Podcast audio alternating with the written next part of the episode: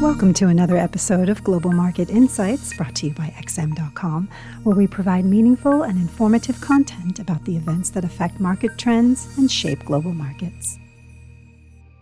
This is the Daily Market Comment Podcast for Monday, December 6th by Raf Boyajian. I'm Christina Marujos, and thank you for joining us at XM.com. After a gruesome two weeks, U.S. equities may be at a turning point as markets digest the growing expectation that the Fed will remove stimulus at a faster pace and amid encouraging signs that the Omicron variant is not as perilous as first feared. Stocks globally got caught in a selling frenzy after Fed Chief Jerome Powell indicated he was on board with the idea of accelerated tapering with the emergence of the Omicron variant and subsequent imposition of travel restrictions, further pummeling stocks. However, while the panic over the new COVID strain may now have been overdone, the bond market reaction to the latest virus scare has only underscored the diverging outlook on short and long term interest rates. Investors still think the Fed is likely to end its bond purchases much sooner, probably in March, and raise rates in May. The odds of an even earlier liftoff in March are also quite high.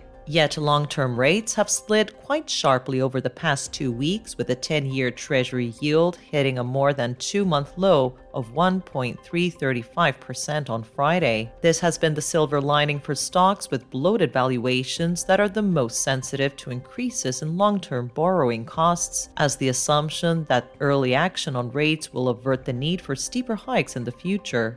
The biggest risks now are that markets become too complacent again about the virus threat should fears about the Omicron outbreak recede further, or if the Fed turns too hawkish and sets itself on autopilot for a spring liftoff in spite of the heightened COVID risks. For the moment, however, this could be another buy the dip opportunity with S&P 500 futures gaining 0.7% in early European trade and the FTSE 100 and Xetra DAX up a similar amount shortly after their open. In Asia, however, the mood improved only marginally as concerns about China's economic growth prospects continue to weigh. Evergrande's never ending woes and Chinese authorities' ongoing regulatory onslaught against the tech sector are clouding the outlook for the region. Reports that China's central bank could soon cut the reserve requirement ratio again did little to lift sentiment, as investors doubted whether the modest loosening of monetary policy would be enough to kickstart the world's second largest economy. In contrast, U.S. economic growth remains robust. Although Friday's payrolls numbers for November were quite disappointing, the ISM non manufacturing PMI for the same period hit an all time high. The employment component also rose while the prices paid index stayed elevated, putting the spotlight on the next CPI report due this Friday. With the Fed subtly ditching its transitory narrative on inflation, a rate hike in March or May is looking more and more likely, and this is helping the US dollar extend last week's gains, even as risk appetite recovers slightly today.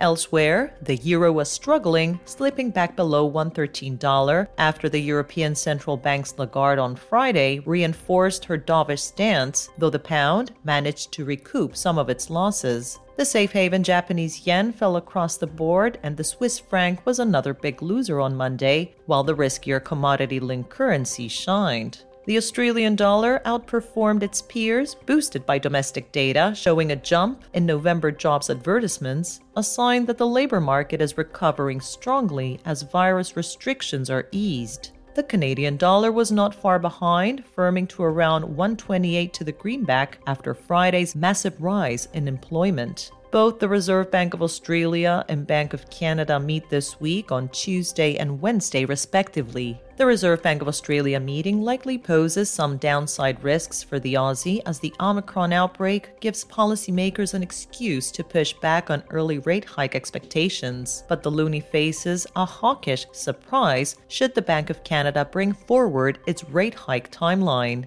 This was the Daily Market Comment Podcast here at XM.com. Have a great week. Thank you for listening to another episode of Global Market Insights brought to you by XM.com. For more in depth technical and fundamental analysis, be sure to visit www.xm.com forward slash research.